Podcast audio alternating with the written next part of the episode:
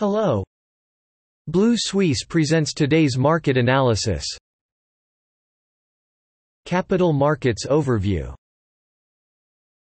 European stocks fell in price on Tuesday, September 28, and reached a two-month low, with the Pan-European index falling below the 100-day moving average and closing at its lowest since July 20. Yields on 10-year U.S. Treasury bonds jumped to 1.5652% falling slightly towards the close of the European market to 1.52%. Therefore, tech stocks, which are traditionally sensitive to higher yields, fell in price in the US and Europe. At the same time, I would like to note that the markets are worried not about the fact that profitability is growing but about too fast a pace. STOXX Europe 600 to 452.35 page from the beginning. Years plus 11.4%, DAX 15248.56 page from the beginning. Years plus 11.2%, FTSE 100 to 7028.10 page from the beginning. Years plus 8.8% The growth in yields reflects the fact that the market thus considers the prospects for a future outflow of liquidity due to the curtailment of the quantitative easing program, which will tentatively begin in November this year. In the medium term, the correction of yields on benchmark government bonds may continue to the level of approximately 2%. The energy sector closed in the green on the back of rising oil prices. The IT sector fell 4.9% the underdog of the day and the strongest intraday fall in 11 months. Higher yields negatively impact the present value of future cash flows of technology companies. 51 stocks in the Pan-European STOXX 600 index gained and 545 shares lost in price.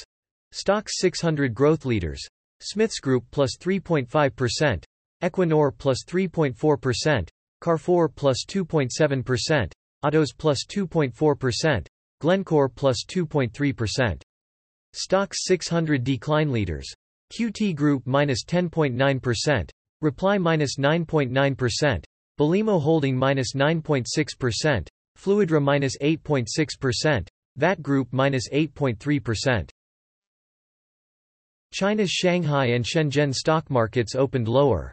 The Shanghai Stock Index stood at 3,600 points, the Shenzhen Component Index, and the ChiNext once regained the annual and semi-annual lines, respectively. The Science and Technology 50 trend fluctuated. It was announced in the morning that the profit growth of industrial enterprises continued to slow down in August, and profit recovery faced more challenges. In the afternoon, the two markets diverged. The Shanghai Composite Index oscillated and climbed, but the five-day line was under pressure. The Shenzhen Component Index and the Growth Enterprise Market weakened. The Science and Technology 50 fell by more than 1%. On the whole, market styles have switched, and oil, power, and coal stocks have returned to their strengths. With the November long holiday approaching, the trading volume of the two cities has shrunk significantly, and the northbound capital, which represents the trend of foreign capital, continued to show a net inflow. The Shanghai Composite Index ended up 0.54%. Ending the two-day decline. The Shanghai Composite Index closed at 3,602.22 points, up 19.39 points or 0.54%. The Shenzhen Component Index closed at 14,311.82 points, down 30.47 points or 0.21%. The ChiNext Index closed at 3,211.45 points, down 20.11 points or 0.62%. Kechuang 50 closed at 1,354.10 points, down 14.59 points or 1.07%. In terms of trading volume, the Shanghai stock market's turnover is 500.1 billion yuan, RMB. The same below, the Shenzhen stock market turnover is 543.7 billion yuan.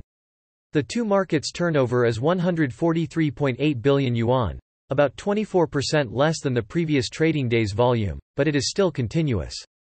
Over 1 trillion yuan in 48 trading days, setting a new historical record. The total net inflow of northbound funds representing foreign investment trends today is 4.786 billion yuan, representing a net inflow for three consecutive days. Among them, the net inflow through Shanghai Stock Connect is 4.176 billion yuan, and the net inflow through Shenzhen Stock Connect is 610 million yuan.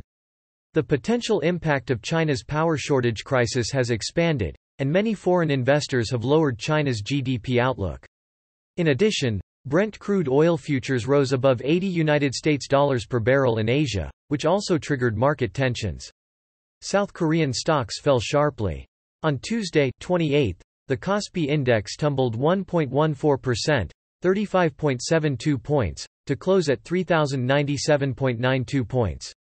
China's expansion of power rationing has hurt the supply chains of Tesla and Apple. Goldman Sachs announced on Tuesday that it has cut China's GDP growth forecast for 2021 from 8.2% to 7.8% and said that China's energy shortage and industrial output have dropped significantly, adding, significant downward pressure. Before this, Nomura also lowered China's growth outlook. That is all for today. Visit Blue Suisse website for more analysis for free. See you tomorrow.